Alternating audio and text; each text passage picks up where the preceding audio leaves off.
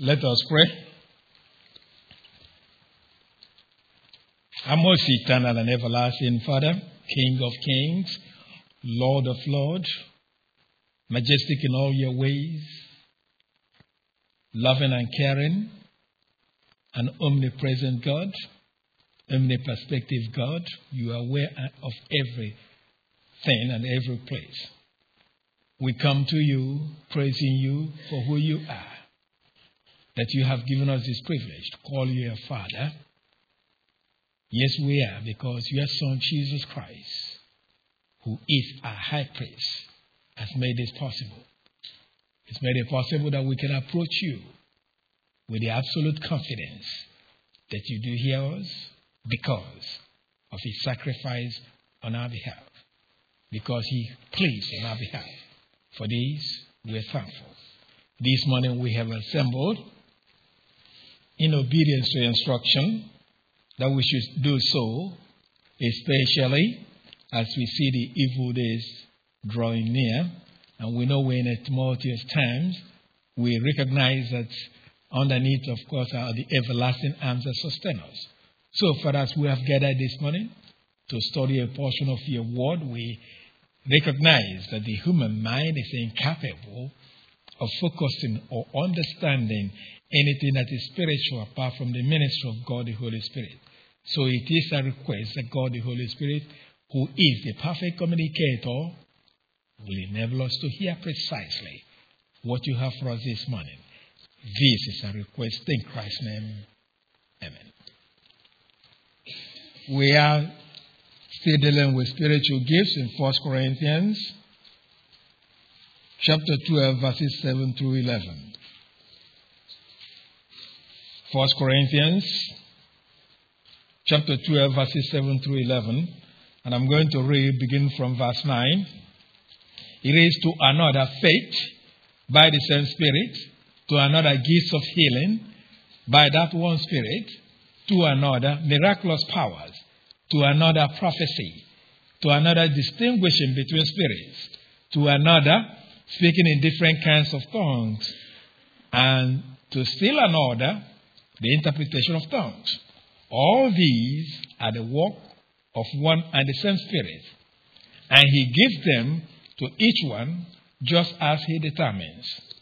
Now, the message, of course, of this section that we've been considering is that there are several spiritual gifts the Holy Spirit gave for the benefit of the church. Now, consequently, we have considered six of these spiritual gifts, so we proceed now with the seventh spiritual gift. The seventh spiritual gift is concerned with distinguishing of spirits, as stated in the phrase of 1 Corinthians 12, verse 10. Look at that again. It says, To another, distinguishing between spirits. Uh, a literal translation of the Greek reads simply, designing, discernings of spirit. Designings of spirit.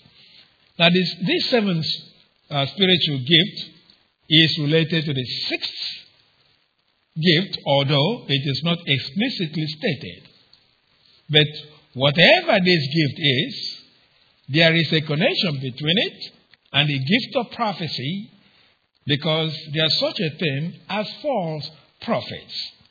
Now, the existence of false prophets requires that uh, believers be able to recognize such individuals. This gift, wherever it is so far, should be recognized as including a guard rail for the gift of prophecy, something to guide prophecy as it relates to spirits. Now, be that then as it may, to understand what this gift is, we need to consider the word spirit. But before we do, we should recognize that the word distinguishing is translated from a Greek noun that may mean distinguishing differentiation in the sense of the ability to evaluate and judge. Evaluate and judge.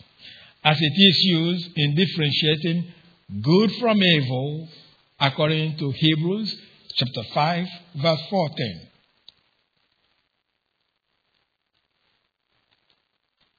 Hebrews chapter 5, verse 14.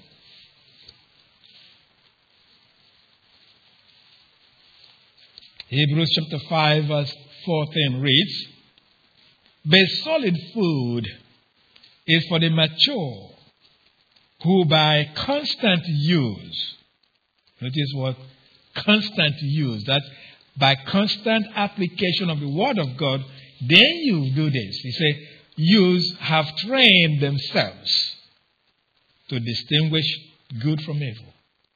In other words, you have to learn the word and consistently apply it so that it becomes a part of you. In that way, you're able to know something that may even appear to be good, yet is evil. You're able to distinguish it. Now, the uh, Greek word may mean quarrel, quarrel, in the sense of engagement in verbal conflict because of different uh, viewpoints, as that is the sense uh, of the word that is used in Apostle Paul's instruction regarding debatable matters in Romans chapter 14, verse 1.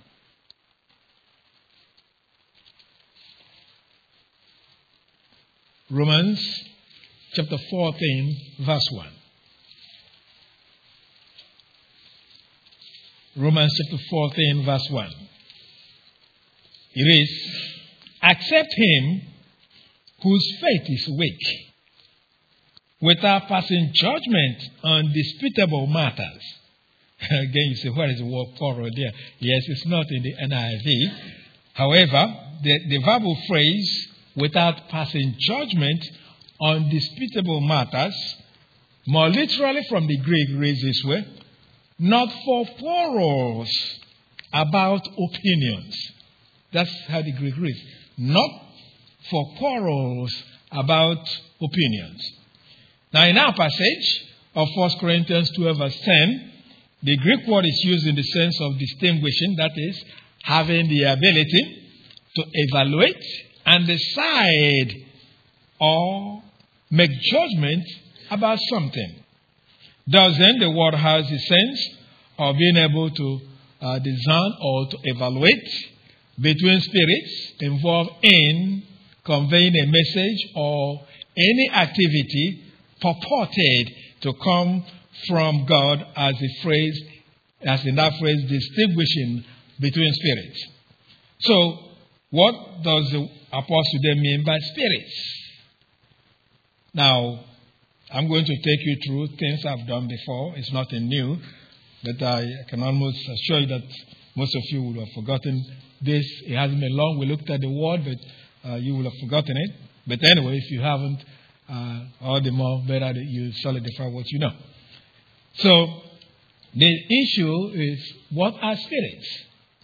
Now, this may seem, of course, to some of you to be a trivial question until one understands that commentators have given various interpretations of what spirits mean as used by the Apostle Paul in this particular passage mean. Take, for example, a commentator takes the word spirits to be the same as prophetic utterance. Prophetic utterance.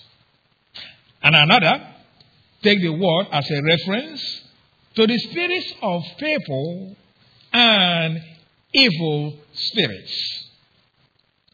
Now, because of the various uh, interpretations given by commentators, it will be necessary to uh, examine the word spirits as used in the Greek New Testament. We have done several times.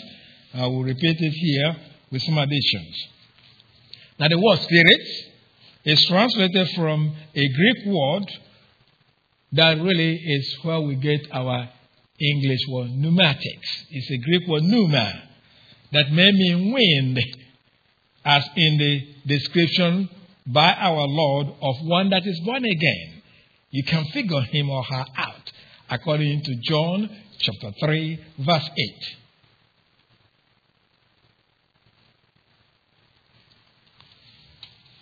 We're saying that really, an unbeliever cannot really truly figure out a believer who lives consistently with the truth. because they think you go this way or think this way, and you think the other way because God's ways are not the same as man's ways. So this is what our Lord says the wind blows wherever it pleases. You hear a sound, but you cannot tell where it comes from or where it is going. So it is with everyone born of the Spirit. Now, the word may mean lawless one, uh, may mean simply breath, breath. As Apostle Paul used it to describe the manner of the destruction of the lawless one in the future by the Lord Jesus Christ according to 2 Thessalonians chapter 2 verse 8.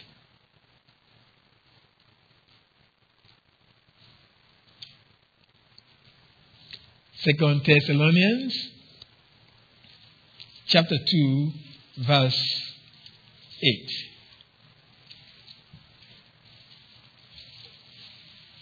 Second Thessalonians chapter 2 verse 8 reads, And then the lawless one will be revealed, whom the Lord Jesus will overthrow with a breath. That breath is some Greek word translated spirit. That with the breath of his mouth and destroyed by the splendor of his coming.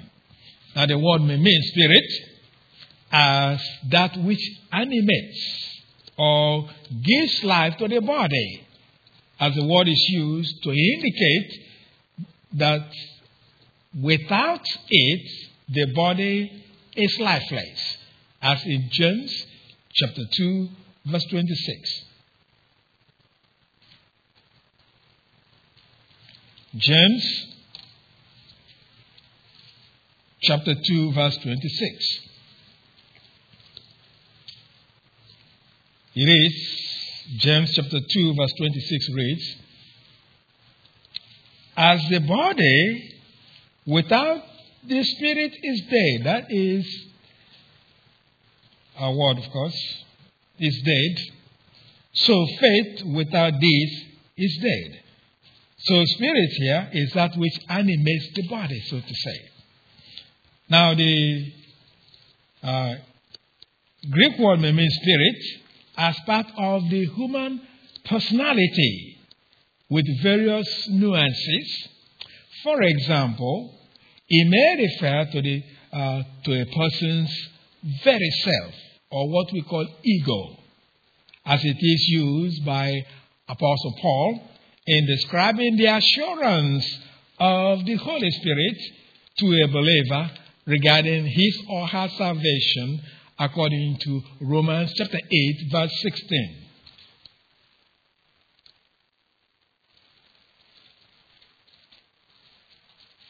Romans chapter 8, verse 16.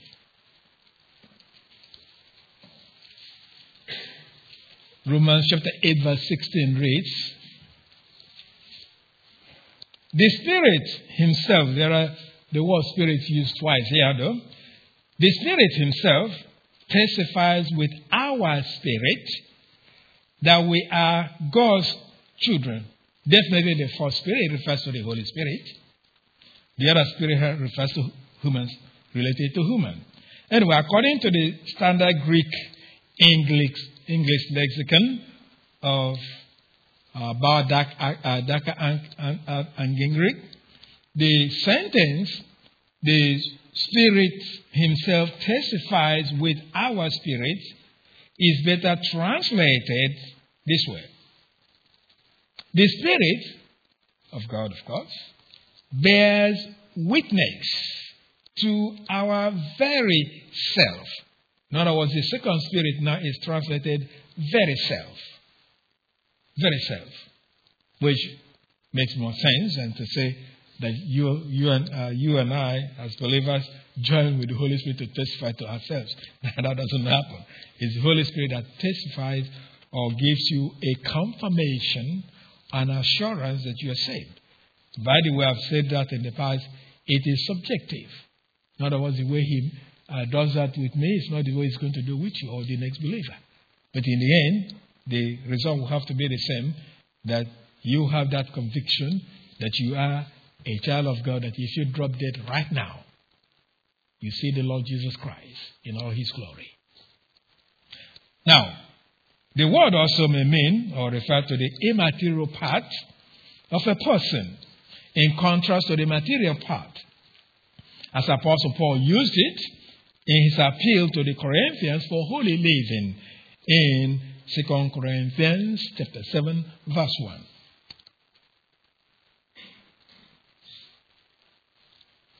Second Corinthians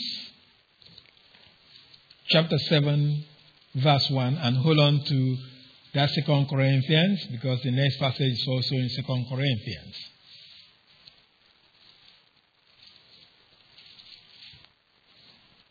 Second Corinthians chapter 7 verse 1 reads, Since we have these promises, dear friends, let us purify ourselves from everything that contaminates body and spirit. See, body is material, spirit is the immaterial part of us. Say, perfecting holiness out of reverence for God.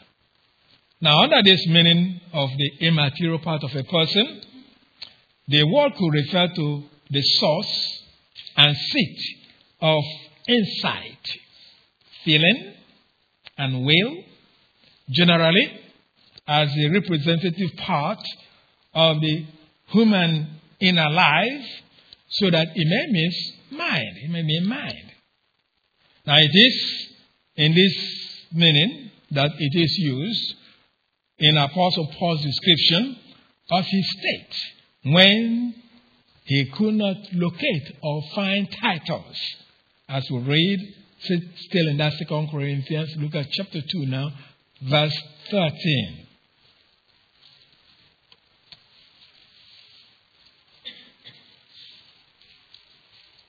Second Corinthians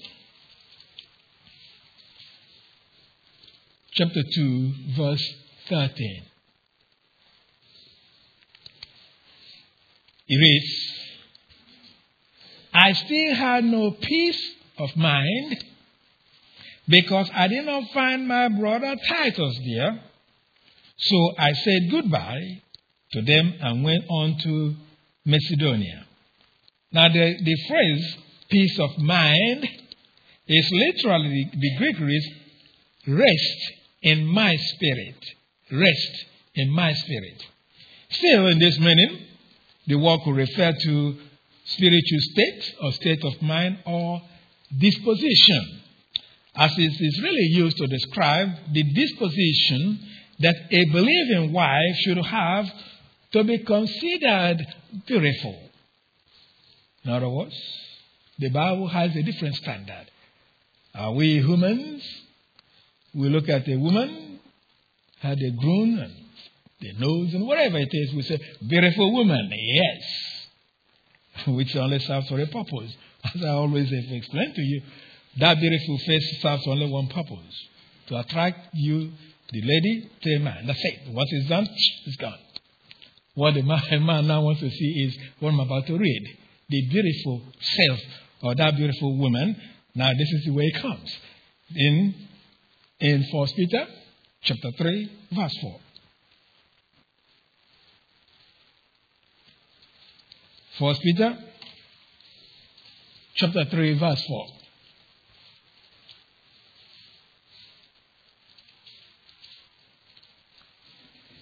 It is still, I mean, talking on the beauty of the lady the believing lady we're talking about.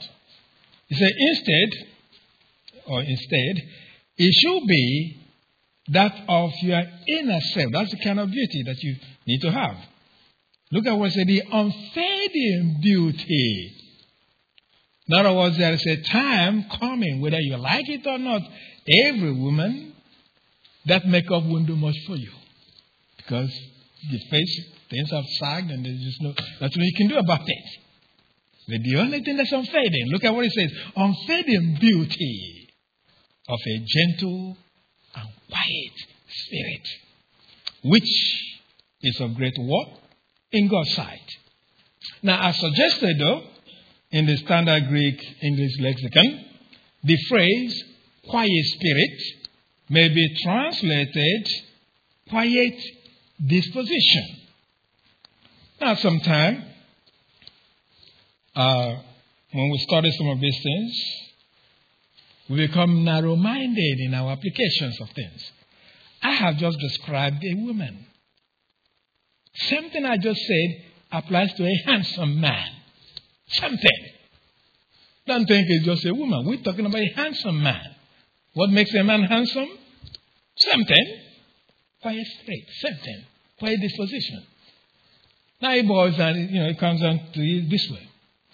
I believe most Christian men and women who are married probably have never considered what I'm about to say. And that is it. That the way you do your marriage is going to be rewarded in heaven. The way you do your marriage will be rewarded in heaven. So, what is he talking about? Well, first of all, the Bible says what? Do everything to the glory of the Lord Jesus Christ. Doing marriage is part of glorifying Jesus Christ. So if you do it well, you'll be rewarded in heaven. So if you have that in your thinking, then you'll be the best husband. You'll be the best wife.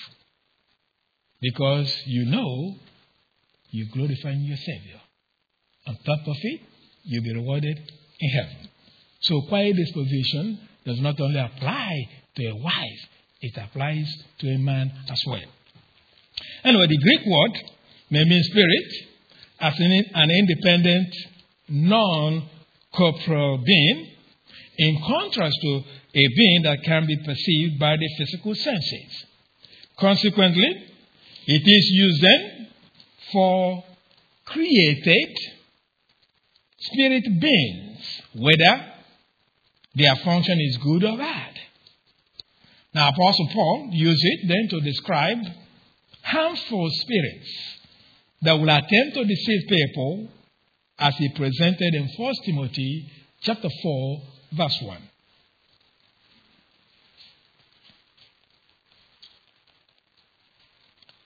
First Timothy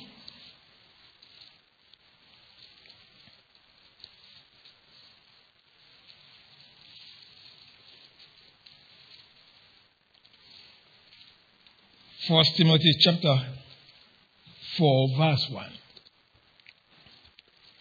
It is, the Spirit clearly says that in the later times, some will abandon the faith and follow deceiving spirits and things taught by demons. Spirits here, the harmful ones.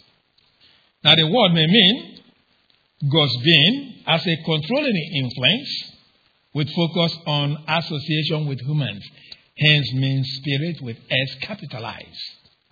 Now, according to Apostle Paul, he used it to describe God the Holy Spirit using different phrases. For example, he described the Holy Spirit as the Spirit of God in Philippians chapter 3, verse 3.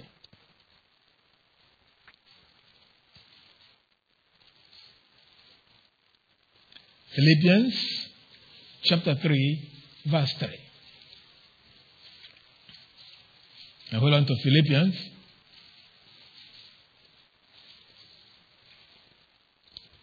Philippians chapter 3, verse 3 reads, For it is we who are the circumcision. We who worship by the Spirit of God, who glory in Christ Jesus, and who put no confidence in the flesh. Here, the Spirit of God refers to the Holy Spirit. Now, the apostle also described the Holy Spirit as the Spirit of Jesus Christ in St. Philippians chapter 1, verse 19. Philippians chapter 1, verse 19.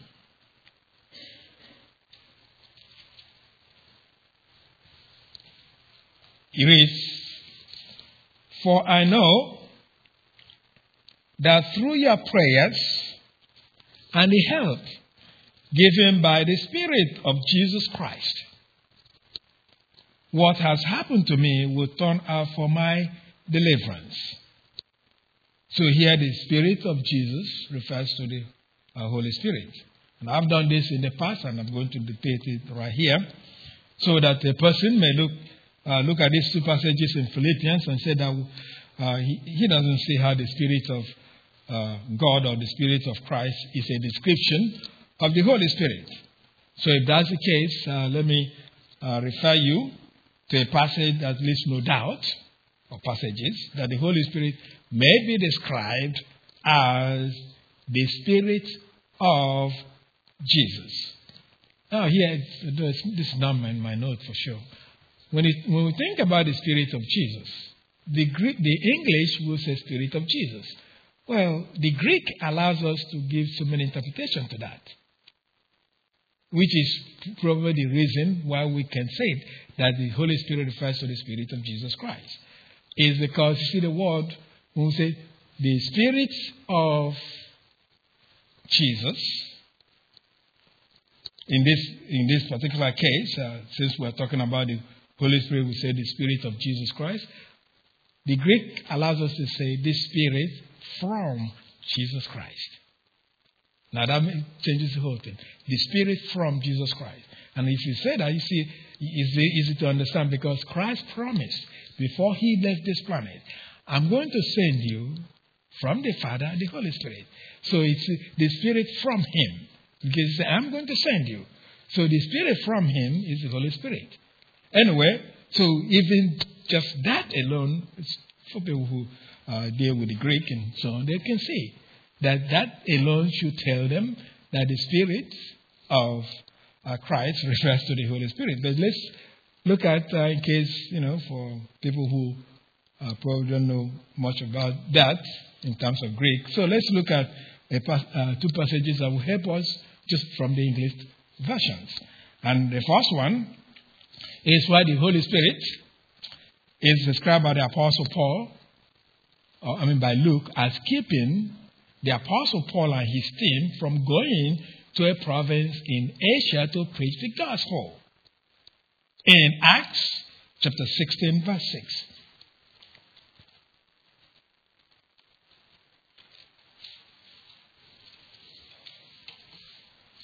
Now, I know this sometimes some of this sounds strange to a lot of people who do not know much about the scripture. You want to go to give the gospel everywhere. But the Holy Spirit can say, No, you don't go there. For whatever reason.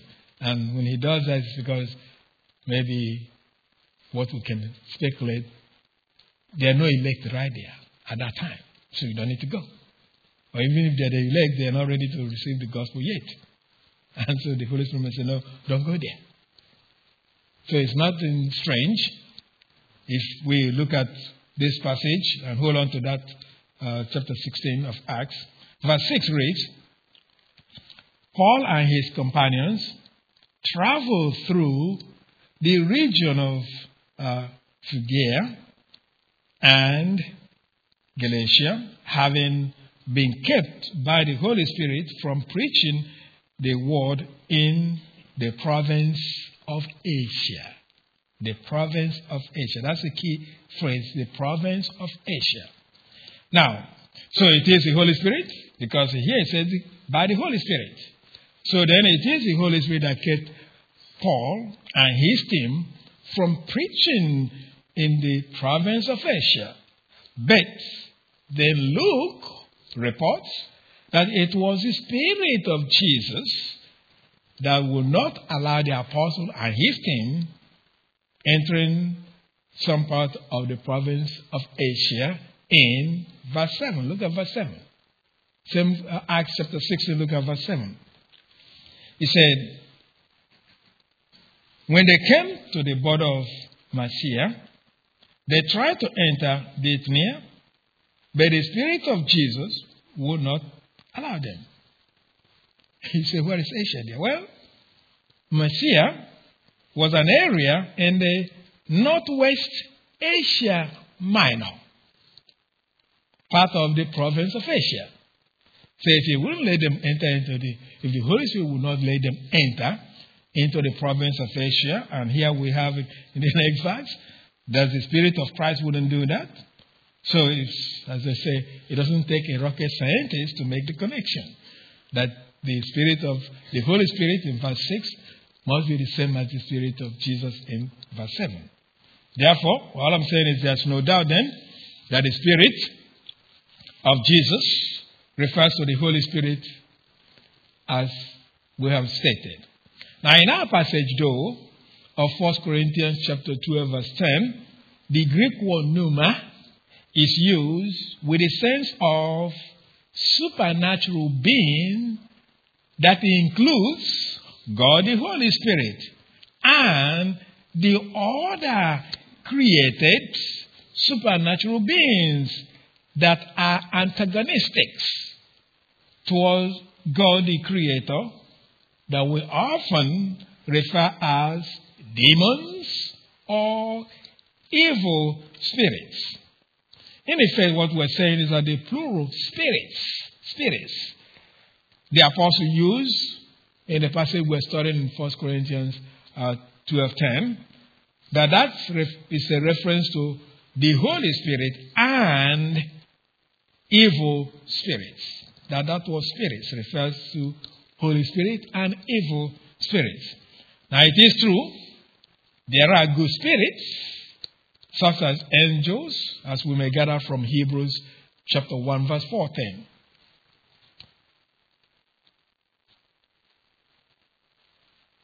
Now we know that they are angels, they're good ones because they are, they've been appointed by God to serve us as far as our salvation is concerned, so they're involved.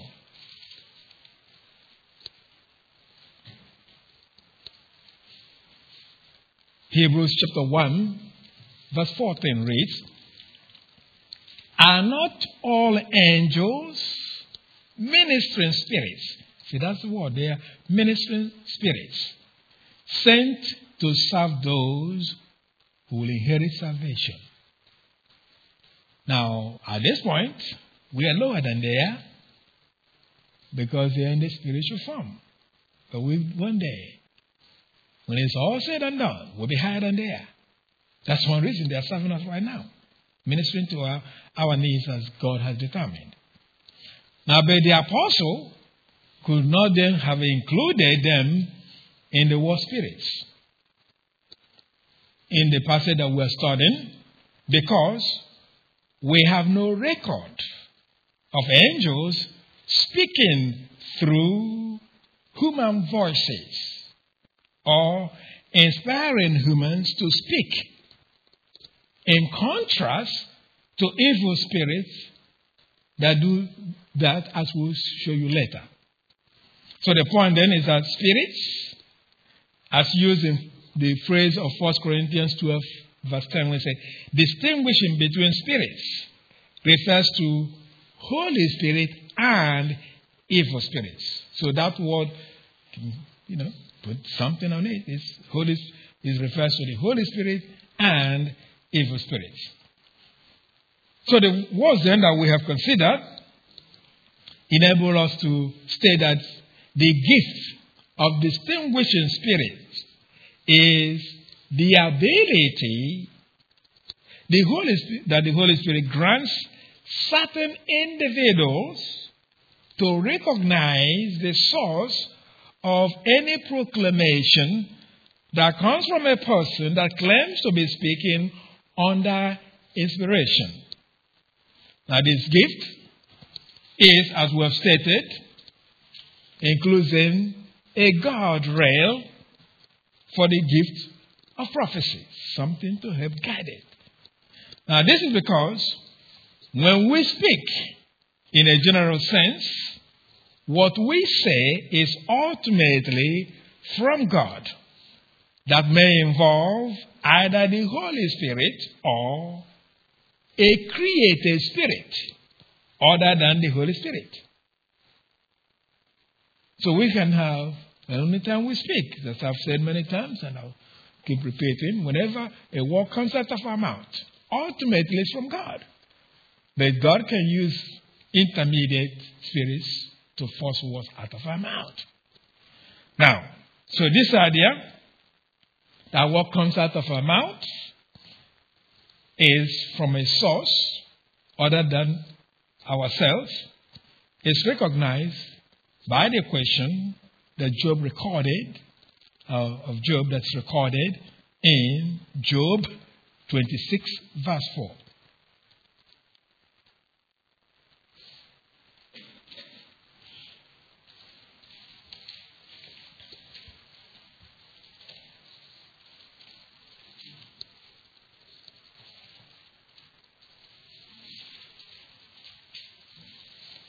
Job chapter 26, verse 4.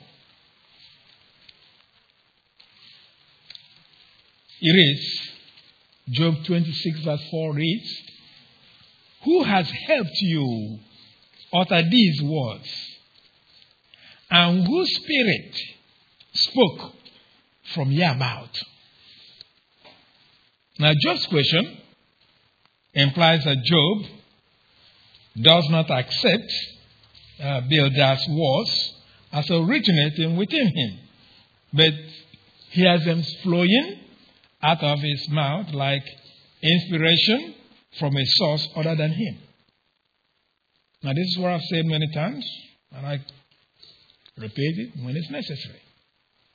That many times, if you really think you control things about you or things come out of your mouth, how many times have you said, well, something just came out of your mouth? Say, oh, I didn't mean to say that. And I always say, yeah, you meant to say that. You just didn't know. It's what's in you that is uh, the, the ultimately got forced out out of your mouth. You can take it back. You say, oh, I didn't mean to say that. For whatever reason, God did that, maybe to make you listen to yourself to what you are thinking that you didn't want to verbalize, suddenly he voiced it out. So the point is that we should recognize that when a person utters anything, that such utterance comes from a source other than the person, so to speak. And if you recall in our study of the sovereign plan of God, that's one of those things that I emphasize. That if you actually grasp that, and really believe it and apply it, human beings will not make you unhappy. The problem is we don't grasp that or we don't believe it. Otherwise, when something comes out of a person's mouth, say, huh? It's not really coming from that person. So you have to now analyze which one. God, is God using an intermediate agent called evil spirit? To do something? Or is the Holy Spirit doing that directly? Either way, you know the person is not the, he's just an instrument. And therefore, at that point, you look at your, what you had, whatever it is, and see what is designed to do to you. Is it designed to test you, to see how stable you are spiritually? Or is it something designed to shake you to the core where you can where you fall uh, flat on your face. But no matter what comes out of a person's mouth, if you really believe this, it shouldn't really uh, bother you. You know, a whole lot of us, we go around look, looking for human approval. Not necessarily. Something you should do. You should be more concerned about God's approval. But my point, though, is if you understand this one fact, when something comes out of a, person's mouth, you quietly think about it for a moment, if it's possible, before you react, because there is a purpose for that. And you try to figure out what's the purpose of this thing that came out of this person's mouth. It may sound horrible, yeah, but something, a force greater than the person pulls that word out of the person's mouth. Anyway, my point, though, is we continue to see that you can speak by saying things coming out from a source greater than you yourself. Now, this fact is demonstrated during the earthly ministry of our Lord Jesus Christ, where evil spirits took possession of individuals so they utter things that a human being could not ordinarily know. Now, you take, for example, an evil spirit speaking through a man recognizes the true identity of Jesus Christ. As we read in Mark chapter 1, verses 23 through 24.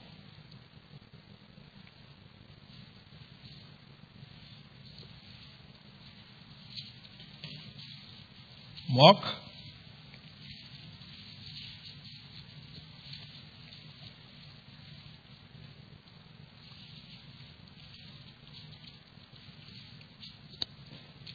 Mark chapter 1, verses 23 and 24.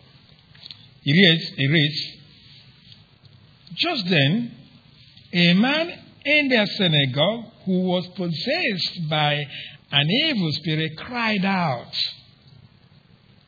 What do you want with us, Jesus of Nazareth?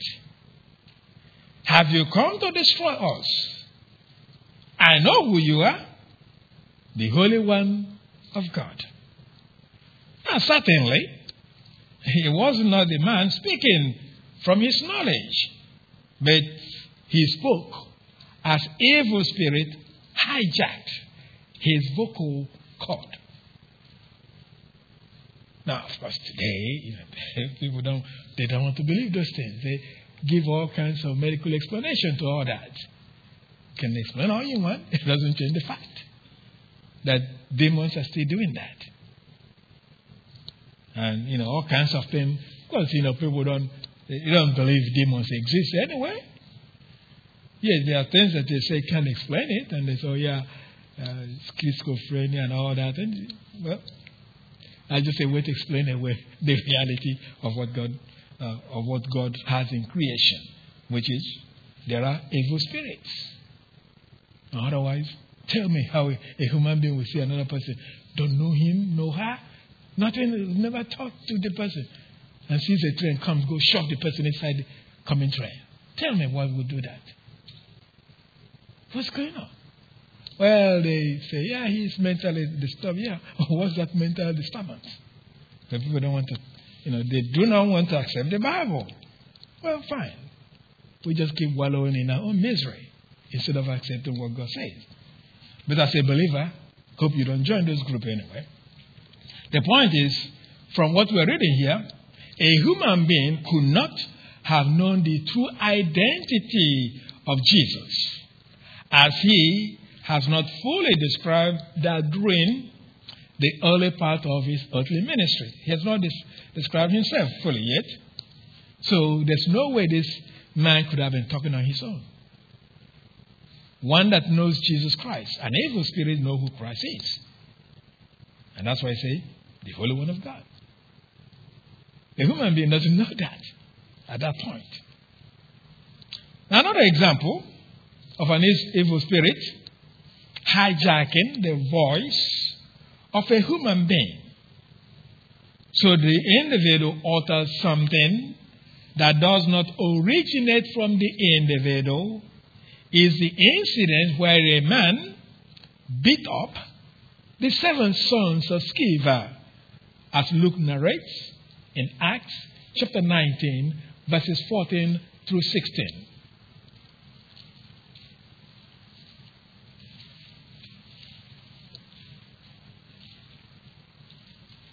Acts chapter 19,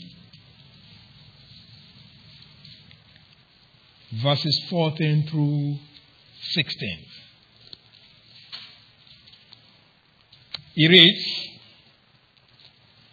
Seven sons of Sceva, a Jewish chief priest, were doing this. What is this? Exorcism to drive out demons. He said, We're doing this. One day, the evil spirit answered them, Jesus I know. I know about Paul. But who are you? Then the man who had the evil spirit jumped on them and overpowered them all. He gave them such a beating that they ran out of the house naked and bleeding. One man against seven. Think about it for a moment. and he has such a power. Why? Because he wasn't himself. A demon has taken over his whole being, including his voice, his power, and everything. So he was able to do that. Anyway, the question though Jesus, I know, and I know about Paul, but who are you? Must have been posing through the mouth of this man that had demon inside of him since he was the one that carried out this beating.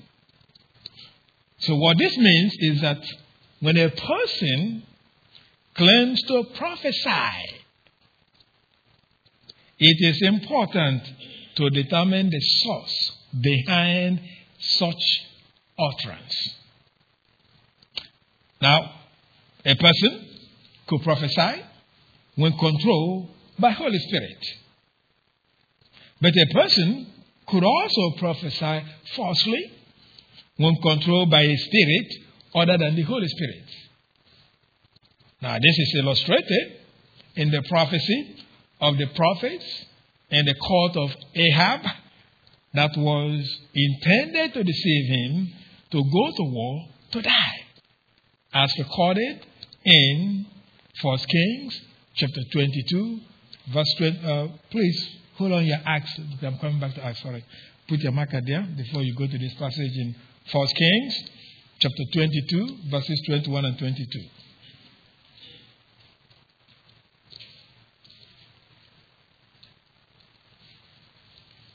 First Kings.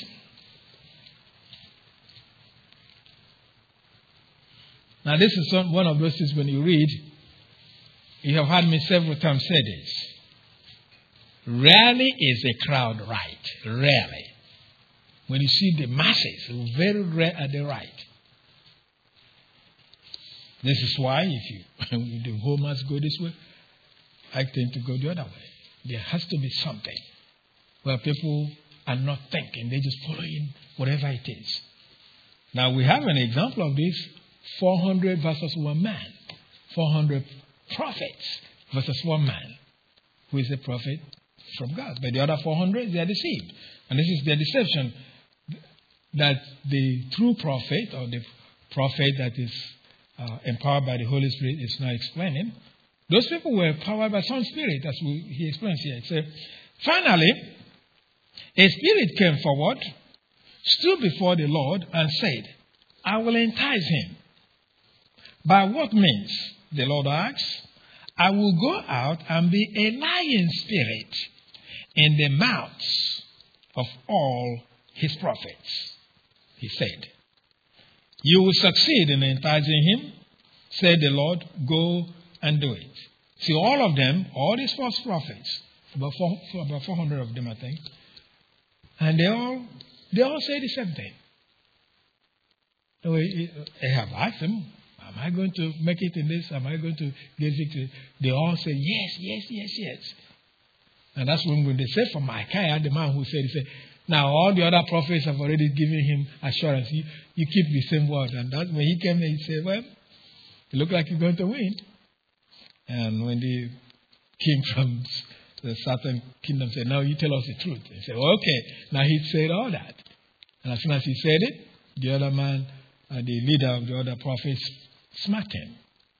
Say, where, where did Spirit come from to reach you and tell you all this? He said, Well, mark my word. If he comes back alive, I'm a fool, more or less. Of course, Ahab did not come back alive. So we know that. So the gift of distinguishing spirits is the person who has it to recognize the source of any proclamation that involves anything spiritual.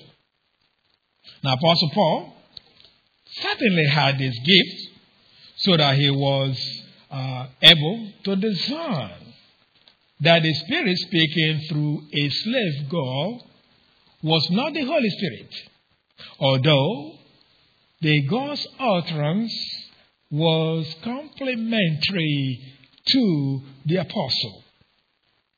But the compliments were from an evil spirit. Now, this is before I even read this. Here is something uh, many of us will, will fall victim to. If somebody flatters you, you forget what is truth. And you just go by that flattery and start acting that way. Instead of, you know what the truth is, but you ignore it because somebody flattered you. It requires a whole mature person, spiritual I'm talking, to hear people compliment you and don't get swayed by it. It should never affect you. Because it can be part of something designed to test you, to see if you are the person who speaks by the truth. So somebody compliments you, you ignore whatever it is he or she did and go along with whatever it is. And that is a wrong thing to do, as we're going to see here with the Apostle Paul. In Acts chapter 16, verses 17 to 18.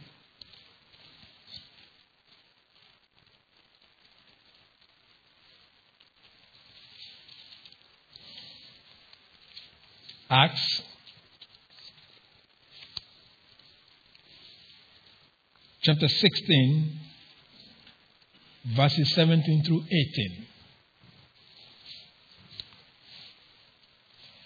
It is the girl, that's the slave girl, who has been making money for her master by some kind of what you may call today medium speakers. They're using the spirit in her, talking and saying things and telling people what's going to fortune tellers and all that, that kind of thing. So this, this girl followed Paul and the rest of us shouting, These men are servants of the Most High God who are telling you the way to be saved. She kept this up for many days. Finally, Paul became so troubled. Why do you think he was troubled? This is a complimentary thing, right? Well, look at it. Says so troubled that he turned around and said to the Spirit. That is why he said, he didn't say to the God, say to the Spirit.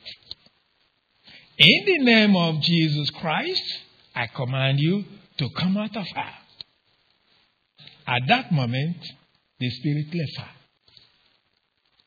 So it, it would seem that a God spoke through a spirit, was doing, uh, who spoke through a, a spirit was doing a good thing by telling people the Apostle Paul and his team had a message necessary for salvation. I mean, it would have been nice, right? You think about it. Oh, this lady is complimenting us that we are evangelists or whatever it is. Now, knowing it wasn't her. So it requires one with the gift of discerning of spirits. That's what Paul had. So that's why the, the apostle got irritated. It wasn't the right source that needed to compliment him and his team. So the apostle was not going to have anything to do with an evil spirit. And so he drove it away from the God. So it is our argument then that the apostle had the gift of distinguishing between spirits, that he was able to recognize that the spirit by which the God spoke was not a good spirit, but an evil spirit. Anyway, the use of the gift of distinguishing spirits is not the same as the responsibility assigned to all believers of being able to recognize false prophets and teachers. And is why I say, you, as a believer, you have that responsibility of being able to dictate and know those who are false either prophets or teachers. You should be able to do that. But so I'm saying what we're talking about is not that. Because this is the one that is generally given to all believers in 1 John chapter 4, verses 1 and 2.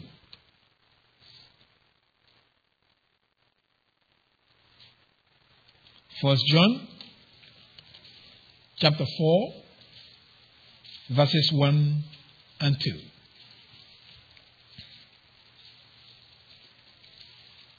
It reads, Dear friends, do not believe every spirit, but test the spirits to see whether they are from God, because many false prophets have gone out into the world. This is how you know you can recognize the Spirit of God. Every spirit that acknowledges that Jesus Christ has come in the flesh is from God.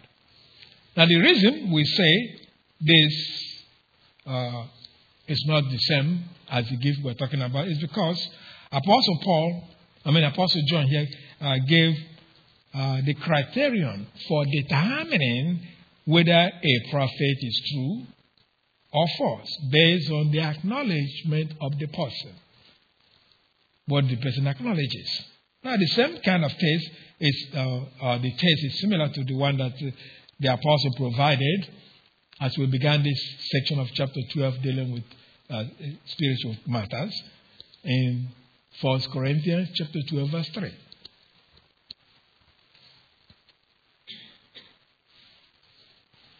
First Corinthians chapter 12, verse 3. Same kind of thing that John gave that we have here, really. He said, Therefore I tell you that no one who is speaking by the Spirit of God says Jesus be cursed. And no one can say Jesus is Lord except by the Holy Spirit. So the test is that a person cannot confess Christ if he or she is controlled by an evil spirit. In the same way, no matter what a person prophesies, if they don't confess that, that Christ is indeed the God man, he's both God, he's both man in one person. If they don't do that, then he, that person is false. Now, the point then is that the seventh gift then of distinguishing between spirits is a gift that enables the one with it to be able to discern the source of any proclamation that is claimed to be inspired or to be prophetic. So, with that, we moved on to the eighth spiritual gift. Now, the eighth spiritual gift is related to speaking in tongues. As we read in the phrase where we're studying 1 Corinthians 12, verse 10, it says, To another, speaking in different kinds of tongue. Or literally, the Greek reads, To another, kinds of tongues. Kinds of tongues. Since the word speaking of the NIV, although a good addition, uh, in the English translation does not explicitly appear in the Greek. Now, as we have uh, commented previously, the phrase to another, that phrase to another, is a reminder that not everyone has this spiritual gift. In contrast to some Christian groups teach what they teach today. Make some more comment about that in the in the series of this study. Now that aside, our concern for now is simply to understand what this gift means, since there is disagreement among well meaning believers regarding this gift of tongues speaking in tongues. Now, the gift has caused many problems among believers today as it did in Corinth. Because if it wasn't a problem in Corinth, we wouldn't be studying it. Which, of course, I've mentioned to you that all the problems in the early church, uh, in those places that uh, the apostles wrote these those things are part of God's plan to help the future believers know how to deal with some of these things. Now, so all I'm saying is that this gift has caused many problems. Now, confusion among some believers concerning what this gift means is in part because of how to understand what tongue in the New Testament means. That's part of it. What tongue means. Now, the, so the problem then boils down to this. With a tongue is to be understood as a foreign language or a spiritual language. That's what it boils down to. Now, to help us then interpret what tongue means, we need to consider first some key words, followed by factors we find in the scripture regarding tongues. So we begin with the consideration of the two uh, key words in that phrase to another, speaking in different kinds of tongues. The expression different kinds of tongues in the NIV is translated from a Greek word that may mean nation, people, as the word is used by Apostle Paul in reference to Israel as identified uh, as he identified himself as a Hebrew person in Philippians chapter 3 verse 5.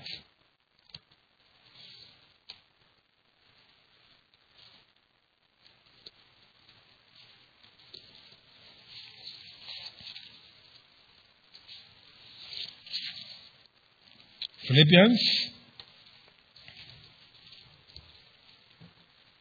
chapter 3, verse 5. This is what he said circumcised on the eighth day. Now, that this what I've just read is one of those things. Uh, this, those who are doing all these projects in Israel, looking for the lost tribe, that's one of the things, one of the criteria that they're using. Because every Hebrew person, no matter where they have been on this planet, they never can explain why every one of them circumcised their children, male children, on the eighth day. No one can explain that. The, they, I mean, they lost every understanding of their heritage. Yet that is something no one can explain. And that's what the part of one of the things they use. It says, Of the people of Israel, of the tribe of Benjamin, a Hebrew of the Hebrews, in regard to the law, a Pharisee.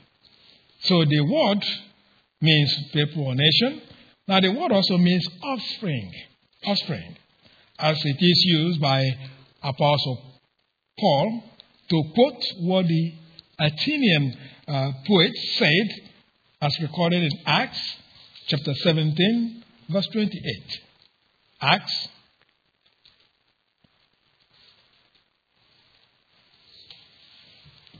Looking at time, it's time for break, and after break, we'll read that.